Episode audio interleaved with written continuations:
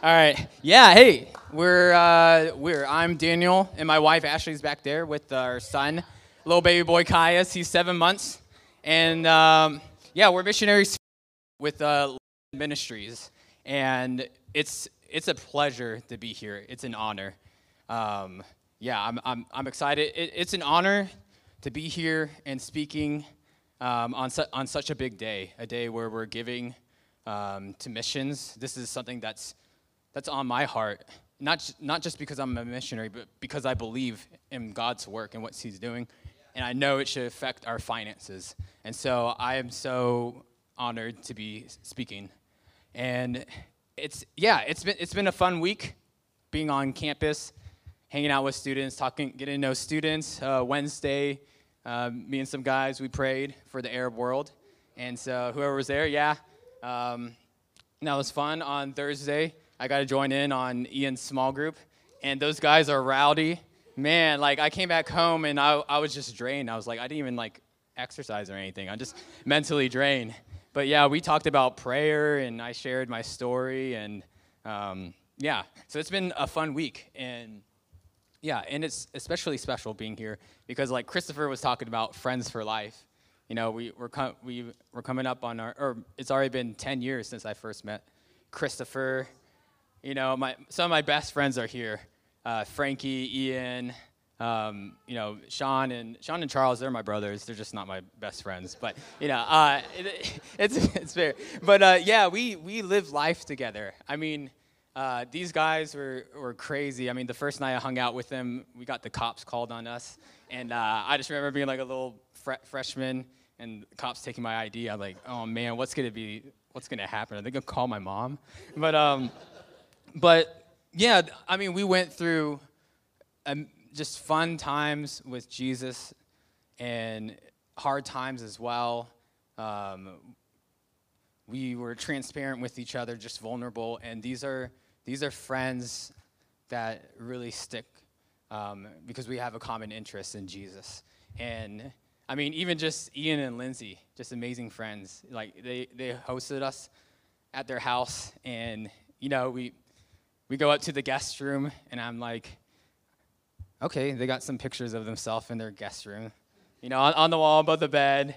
And then, you know, I'm, I'm, I'm snooping around the, the house, and like, okay, there's the baby's room, there's the other toddler's room, and and then I like, I think their bedroom's right there, and then I see Ian open it up, and it's a closet. And I'm like, guys, where's where's y'all's bedroom? he's like, y'all are sleeping in our bedroom. We're sleeping on the couches, and we're here for like a week, and you know, they don't even have a guest room, but they're they're just wanting to host us and s- such great friends. And so, yeah. So just a quick history. Uh, my wife and I we met at Sam Houston Chi Alpha as as freshmen, and yeah, we're we were we were in small group, and just within that first year, God really did a work in our lives. I was just a, a, a new Christian. My wife gave her life to the Lord that, that freshman year, that first semester, and we realized, man, as Christians, we have a responsibility for other people's eternities. And so we wanted to be small group leaders. And that same winter conference, they had the World Mission Summit. And basically, it's just a big conference about missions. And I walked away telling God, I want to be a missionary for you. I don't know what that looks like, but I want to do this for you. And so, you know, during our time in college, they did a good job bringing tons of missionaries to come speak, share their heart about um, where they're serving at We've had the just an amazing chance to be all over the world on mission trips and, and seeing what God's doing around the world.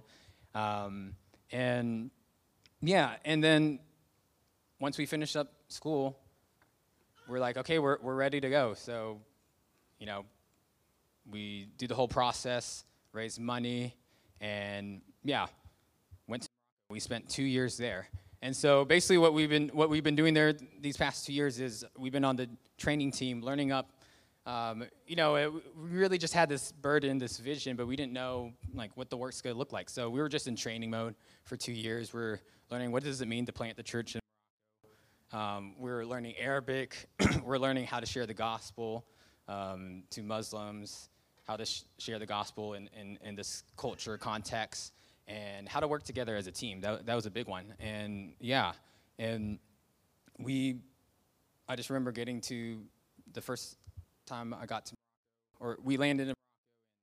Man, we're just a bunch of newbies. We didn't know what we were doing, just amateurs, and totally unqualified. And at the end of those two years, we were still all those things, except we just we just spoke Arabic. But uh, but really, you know, it, it it just showed the the reality of the work that needs to be done, and that it's God that's doing the work, but He invites us to do it.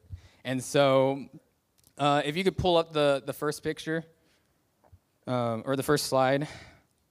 Um, so this is, if you can see it well, this is uh, our beautiful country. So you'll see many exciting things uh, if you travel the world. Like uh, a family, you can't see, but they got their little boy in between them, and they are hauling on a motorcycle, bringing a suitcase. And the next one's my it, it, it up it went up. So this guy brought his dog on his motor. He didn't he didn't want to walk it around town. He said I'll just drive it to entertain it. And um, the the last picture, it's very it's very special to me. It it speaks a lot. It's um this is inside a taxi, and uh, that's the driver's belt buckle buckled behind the seat. and um, it, over there, for some reason, in taxis, they don't they don't wear seat buckles, and you can't wear seat buckles. In fact, if you buckle your seat, they will get angry at you. They'll say, "No, no, no, no, no don't don't buckle that." And I had to pray many times for my yeah, it, it is scary the way they, they drive so recklessly. But, um, but not just in, um, in these silly ways or these nerve wracking ways is this culture so different, but um, when, in many countries like it, uh, they're so different from, from our culture here, here in America because there is such a lack of, of the access of, of, of the gospel. I've had the huge responsibility that many of my friends I was the first Christian that they ever met. And if we believe that Jesus is the way, the truth, and the life, um, then all people should hear the gospel. All people should have access to the gospel. And even more than that, God deserves to be glorified to the ends of the earth. And so, in a place like God's not being glorified. His presence, His church, the body of Christ is not there. And this breaks the heart of God. And this breaks my heart, and it should break your heart. And an author I really like, Oswald J. Smith, he says, If God wills the evangelization of the world and you refuse to support missions, then you oppose the will of God.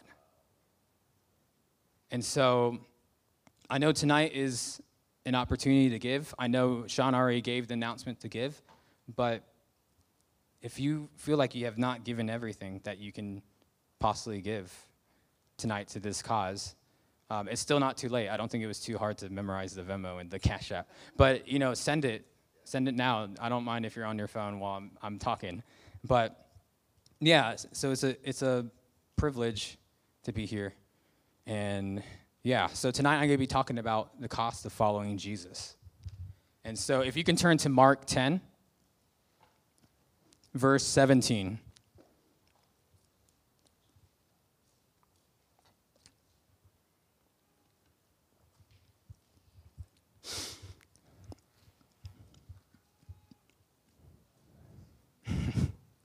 All right.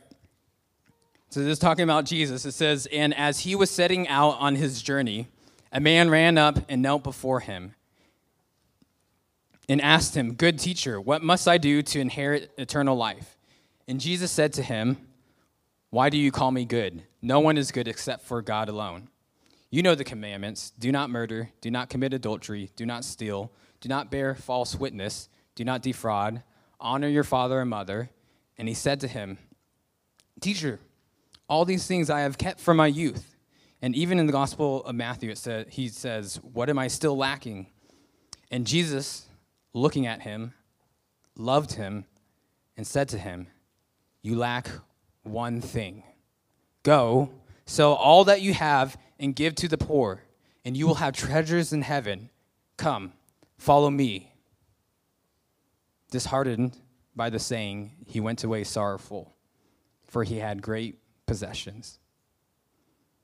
And then you don't have to turn, but in Luke 9 59, to another, Jesus says, Follow me. But he said, Lord, let me first go and bury my father. And Jesus said to him, Let the, let the dead to bury their own dead. But as for you, go and proclaim the kingdom of God. Yet another said, I will follow you, Lord, but let me first say farewell to those at my home. Jesus said to him, No one who puts his hand to the plow and looks back is fit for the kingdom of God. Let's pray. Jesus, God, we want to follow you. Jesus, we most I assume most are here because they want to follow you, Lord, or at least are interested in it. God, would you through your word and use me tonight, God, to see how we can better follow you, Lord. How we can give everything for not just your cause, not just, yeah, not just a cause, not just even your cause, Lord, but for you. Give everything for you, God. Would you, would you just speak to us through your word? In your name, we pray. Amen. All right, so if you're, you've read your Bible a lot, you might be familiar with this story. And even if you're not, if you're not, if you are, the Bible doesn't talk a lot about who this man is. You know, like, doesn't, don't we kind of want to know who, who this guy is? You know, like, who, could we get a name or something? Um, but they really just call him the rich young ruler. But some of the things that we can know um, tell us a little bit. So, just a little bit of background on this guy. Um, he knew the commandments, for one, so he, he had to be a Jew. And so he, he knew the law he was he was rich, and especially in that time, I think in all times, money is equivalent to status, to power, authority. And that was backed by his title of ruler. They called him the rich young ruler. And so he could have been um, a leader, a Jewish leader in the synagogue, their place of, of uh, their central place of um, religious place of teaching and all that. But most importantly, we can know a lot about this man's heart just through his this one interaction with Jesus. And so, just a, a quick summary of what happens. So here's this guy. He comes up to Jesus, and he, he in just such a um, emotional way. I mean, running and kneeling and, and making a scene. Um, you know, the, the, the, writers are, are writing about this because they, they saw this happen. And um, making a scene, and, and he asked him this question I want eternal life. And Jesus tells him, Well, you know the commandments, you know the laws. And he responds with, I, All these things I've done since I was a little boy. But um, what else am I still lacking? Is there, is there something else? And Jesus, being Jesus, tells him the one thing he doesn't want to hear.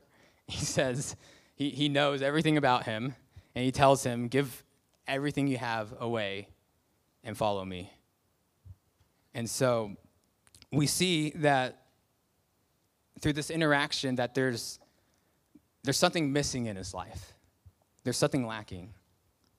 That even after he's he's kept all the commandments according to his his own word, he's kept all the commandments, but still there's there's something missing that's not satisfying him. And so he's look, he's looking for an answer and he finds out that the answer is Jesus.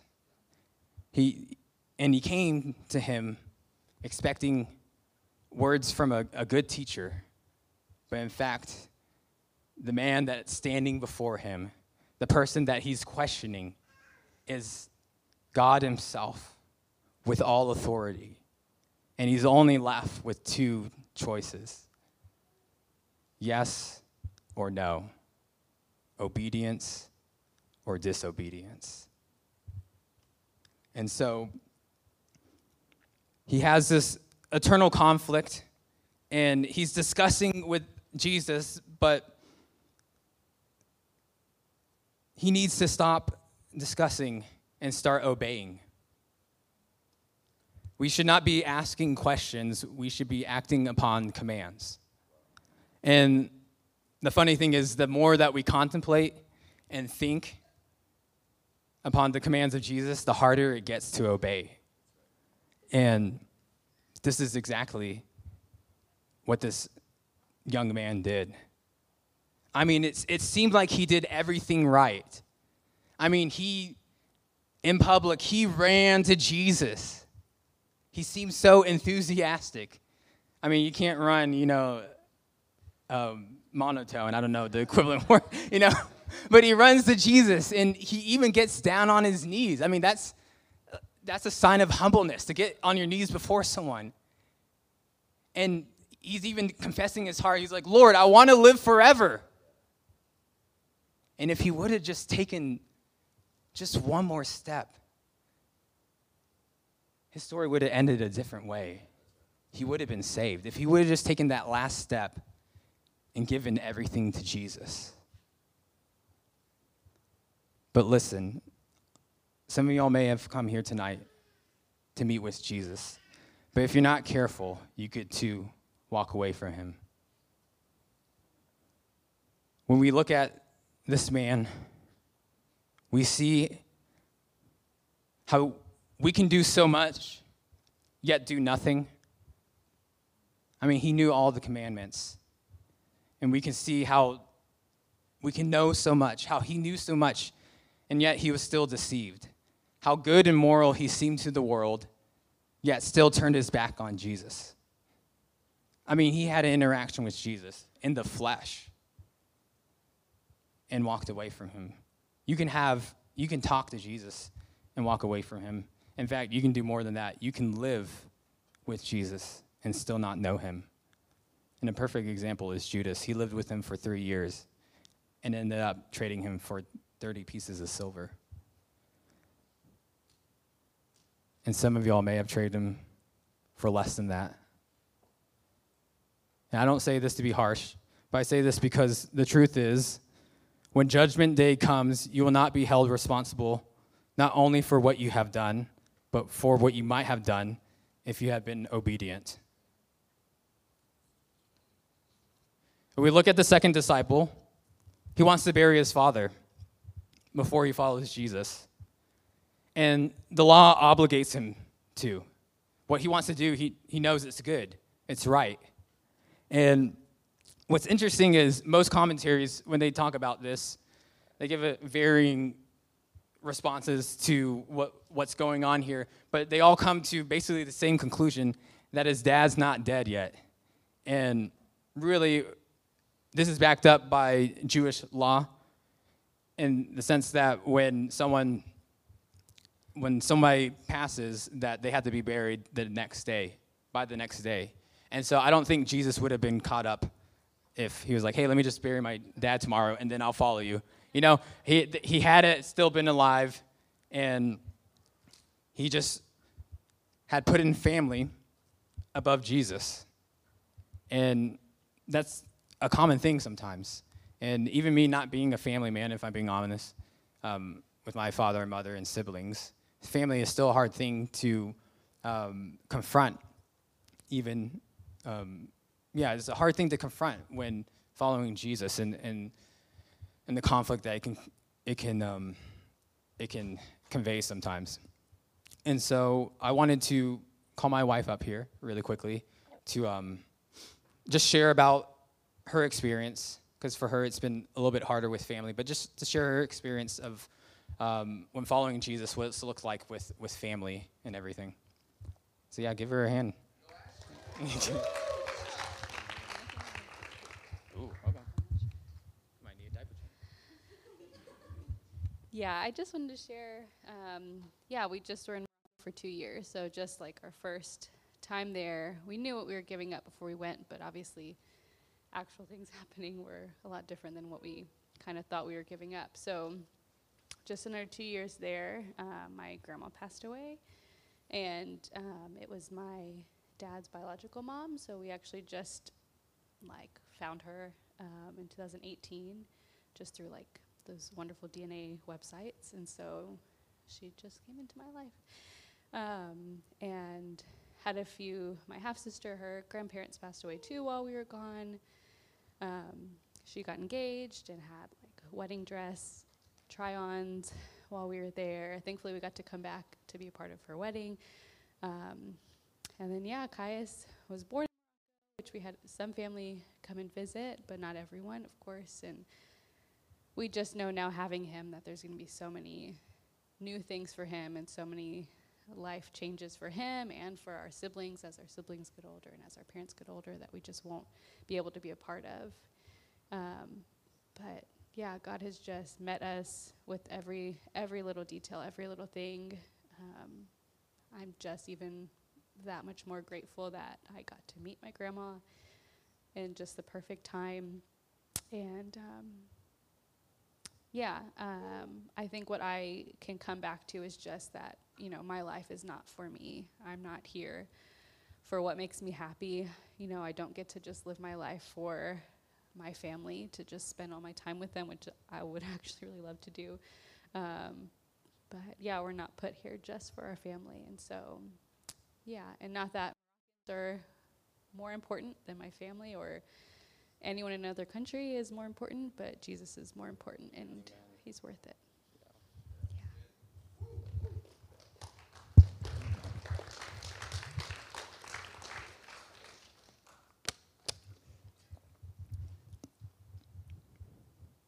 It so wonderfully.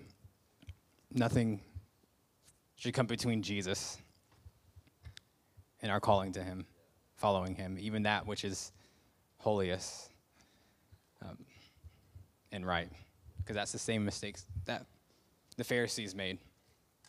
And so I want to ask you this question to think about for the rest of this night. What is hindering you? What is it that ha- you have in mind when Jesus is calling you to follow him? Is it a certain place that you don't want to go? Is it a certain thing you don't want to give up? Jesus, I'll follow you anywhere except for that place.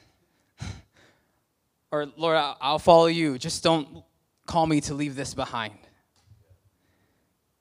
But Jesus says to leave everything behind and follow him. Your profession, your family, your people, and whoever heard this, the words of Jesus, knew at that time that it was a call to simple obedience. What he says, we do. And so, yeah, so we know that we've been saved by grace, and that grace and that salvation is a free gift from God. Um, but it doesn't mean that it doesn't cost us something. And so, um, this next quote from a book called Cost of Discipleship, which is where this message is inspired from, from Dietrich Bonhoeffer. The first chapter is called Cheap Grace. And so he talks about the idea of cheap grace versus costly grace, and that sometimes we have a view of, of we give um, a view of grace, we give it this cheap view. And so he says that grace is costly because it calls to discipleship.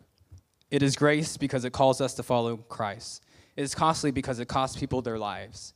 It is grace because it therefore makes them live. It's costly because it condemns sin. It is grace because it justifies the sinner. And the most important part, above all, grace is costly because it was costly to God, because it cost God the life of God's Son, and because nothing can be cheap to us which is costly to God. It's got to cost you something following Jesus. You can't follow him. What we see in the Bible, what we see throughout history, you can't follow him and keep everything with you. it's, it's got to cost you something. And so, as we follow Jesus, those things which compete with him in our lives, whether they're good or bad, we must lay down at the foot of the cross. And so, I want to look at a man who has followed Jesus well from the Bible and see how we can learn from him. And so in Matthew 9 9, is a short verse. And it says, As Jesus passed by, he saw a man called Matthew sitting at the place of toll. And he said unto him, Follow me. And he arose and followed him. Man, how simple was that encounter? You see how the rich young ruler had this whole story, and Matthew's story is just basically like one sentence. But there was definitely there was definitely much more to that. I, I, I mean, you can only imagine. I mean, this is Matthew writing about himself. I mean, how humble. He didn't even talk about how he had this big feast for other tax collectors and sinners and invited everybody to his house. He, he leaves the other gospel writers um, to do that task. Um, but I could only imagine what, what that encounter, what that, what that moment must have been like. You know, Matthew, he too knew the law. And he must have been sitting at, at his place of toll where, where he's working, and the hours are going by, and, and, and I'm sure he was thinking about heavenly things, about the eternal, about this, this hunger that he has in his heart. And he's just thinking to himself, man, will I ever be satisfied? Will I ever meet him? The one that will f- fill my soul. And then here comes along Jesus walking by him, and he just says, Follow me, Matthew. And he did it without asking any questions, instantly. And you know, he already knew what he would have done when this moment came, because he did it so quickly. He left all, and his all was the possibility of becoming very rich. I mean, people saw them as betrayers of their own people, but that didn't mean they didn't make a lot of money with this job. And his all was was a lot. I mean, he left everything, his business, his office, his position, his friends, he left all to follow Jesus. And he counted the cost and he saw that it was worth it. And the thing is is that and sometimes we have this thought, but Matthew, he could have had Jesus as a helper for all kinds of things. He could have had Jesus improve his, his work, dignify his labor. He, he could have had him reform his job and help people where he's at. But he wouldn't recognize him as the, the one Lord and to who he should entrust his whole life to. And we see that in the end of his life, um, out of biblical context, but church history tells us that Matthew actually traveled to Africa. And so he was, he was a missionary. And specifically, he went to Ethiopia. And tradition says that he died from impalement, that they speared him to death. And so here's a man who was faithful unto death, and he followed him well. There's another story I'll leave their names out because it's more recent, but of two missionaries who went to China and they're visiting a remote village in China. And they're going and they, they're sharing the gospel with people in this village. And, and it's crazy. It's like revival. People left and right. Everybody's coming to Jesus. They share the story, and people are, are receiving and following Christ. And then one of the, one of the vill- village elders comes up and they, they share with him and, and or they had shared with him and and he's like oh man this is so amazing that jesus came and, and died for us and saved us from, from our sins how long ago did this happen this, this happened like last week or last month and the missionaries were like oh man no this this happened 2,000 years ago. And the elder just had this heavy look on his face. And he just tells him, What took y'all so long? One of my heroes, Samuel Zwemer, they nicknamed him the Apostle to Arabia. He was a missionary to Arabia in the 1900s. He says, I feel now that Arabia could easily be evangelized within the next 30 years if it were not for the wicked selfishness of Christians. Why wait for a call when we have a command from Jesus and a need?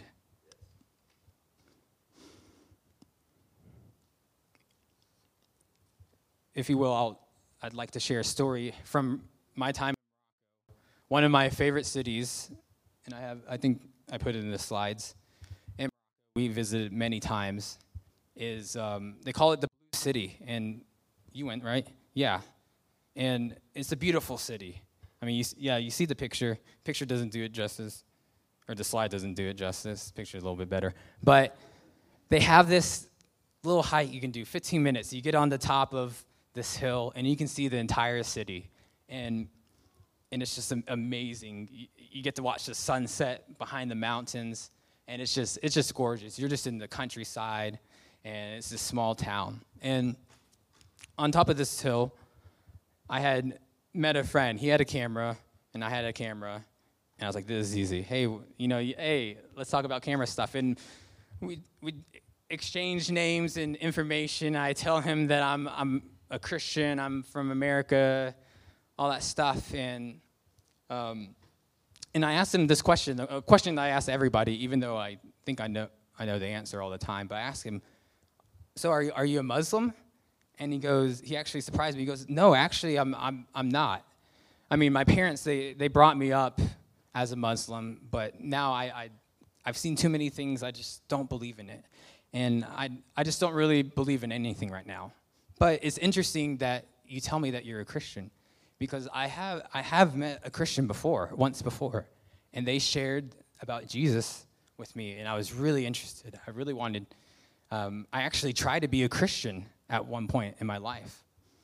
But then I went searching around my town, and I found that there's not, there's not any churches in my city. There's not even any Christians that I can go to ask questions about how to be a Christian. And so I kind of just gave up on it. It was too difficult.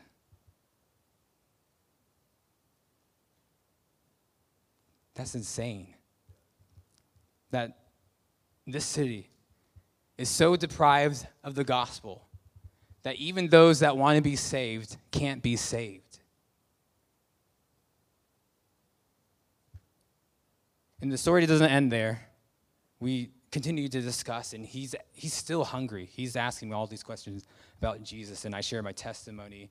We're talking about different things about what it means to be a Christian, and we end up exchanging numbers. And he even visits me the next week in, in my city. It's about two hours away.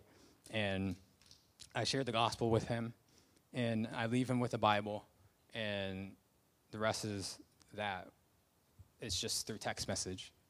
And it's just incredible how God has no limits. A couple months later, he, he texts me. He says, um, he's having, tells me about this conversation he has, and he says, um, he refers to himself as a Christian. I'm like, wait a minute.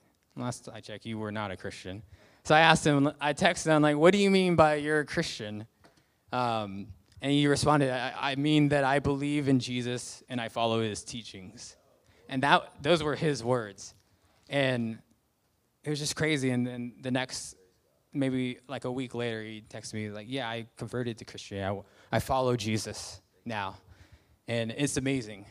Just God working all around the world, even places, even in a city like that. But the truth still remains there's not a church in his city, there's not believers. And he, he's texting me and telling me, like, Dana, I'm so, I'm so fearful. I, I'm scared to tell people that I'm a Christian. I don't want to lose my job. Um, I don't want to be exiled from the community. I'm going to lose everything if I follow Jesus. And this is the reality for the people in that part of the world. If they want to follow Jesus, they don't have a choice. They have to lose everything. And so, this is why it's important for us to live a life like this. Because God may call you to people who will give up everything. Even if we look to Christ, as we always do as an example, he gave everything. He gave his own life for all of humanity. And I love this quote from David Livingstone. He says, If a commission by an earthly king is considered an honor, how can a commission by a heavenly king be considered a sacrifice? I mean, I've, I've said it before. Man, Jesus, I've, I've sacrificed so much for you. No. No, what, what an honor it is that everything I lost count it for the glory of God.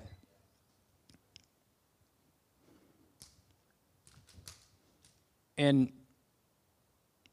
and it's been a privilege and an honor following Jesus and to this part of the world. And it's been exciting, it's been fun.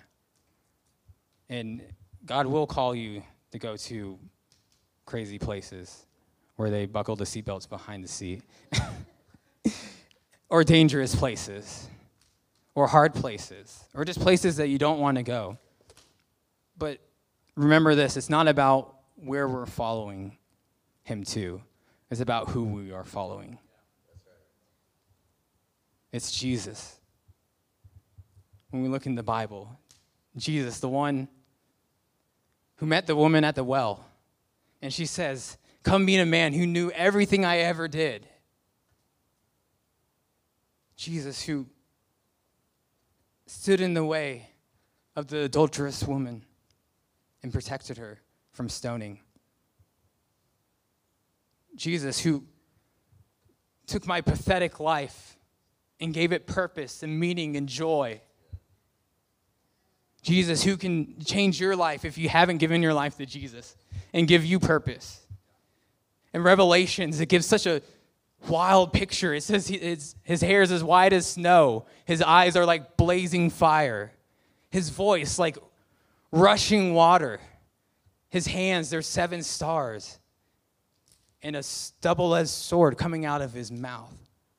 I don't even know what all that means, but that's crazy. That's the Jesus that we're following the King of Kings, the Lord of Lords, God Himself. And when He calls, we listen. And so I like to call the worship band up and share one more story.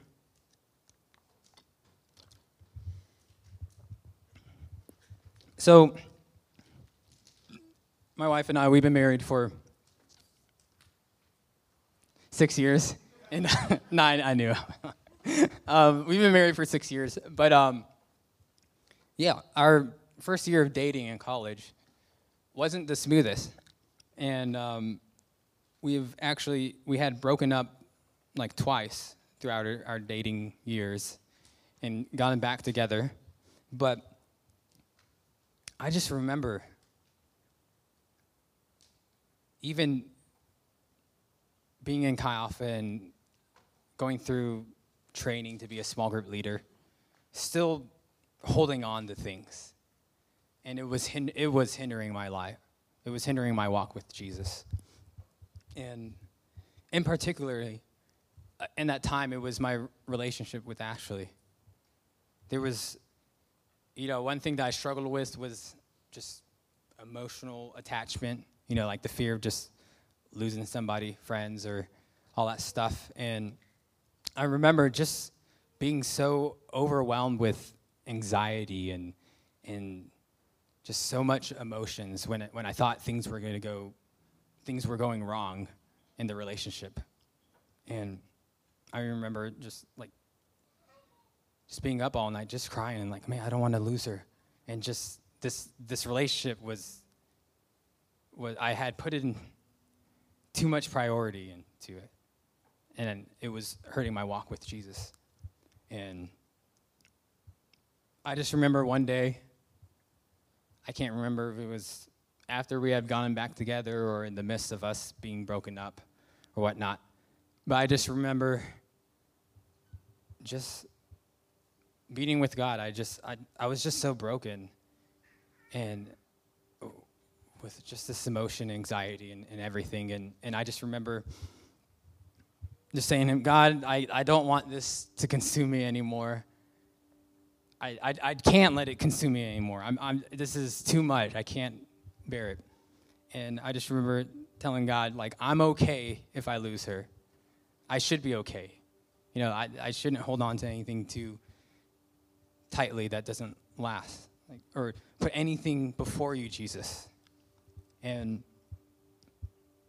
I just remember, yeah, after I prayed that, maybe the next day or I don't know if it was in the morning or whatnot, but I just remember pretty soon after, I just felt this peace. And it wasn't the relationship per se, but it was my emotions. It was my my my attitude. It was it was it was me and it was holding me back from really having a true joy in following Jesus. and from that point on, I never struggled with, with anxiety again. And there's been some crazy moments where I should have been anxious. And I was, I was a little freaked out, I'll be honest. but I, I knew I had solid ground in Jesus Christ. And that, maybe that's for someone here. Maybe that's what they're struggling with. But even recently, something that I've needed to lay down my, my identity as a missionary, or even just as a, a minister, as, as a working for Jesus. You know, we, we, we have this saying, maybe you heard it don't let serving God replace knowing God. Your only identity is a child of God. But sometimes I can, I can default on that. I can say, you know, try to bring it up in conversation to talk about Jesus. Well, I'm a missionary. Too. Okay, you know, no, like, that's not who I am. I'm a child of God because one day when we get to heaven, there's not going to be need for missionaries. And then what's my identity? So that's what I've been struggling with now. And so in a minute, I'm going to pray, but I know we'll have the altars up, and I want those where I know that God is trying to point his finger in your heart. That there, there's something, there's one thing, or maybe multiple things that are hindering your walk with Jesus. Maybe it's something that shouldn't be there at all. Like for me, it was anxiety. Or maybe it's something that should be there, that's okay. Like Ashley shared, family. There's nothing wrong with family. But maybe you need to lay that down. Maybe it's finances. Sometimes we can hold on to our money. We, we want to spend it how we want to spend it, but not how God's calling us to spend our money, our finances. And it's still not too late to make sure that you've given everything to Jesus. And maybe He's calling you to go. And so, even if you don't know what it is, it shouldn't take long. But if you're not sure, come up to the altar and just seek with God. Just make sure that there's not something in between you and Him.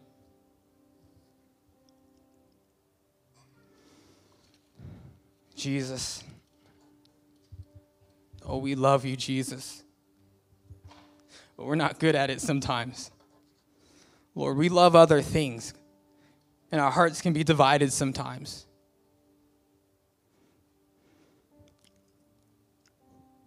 Help us to give, give our all, Lord, to you.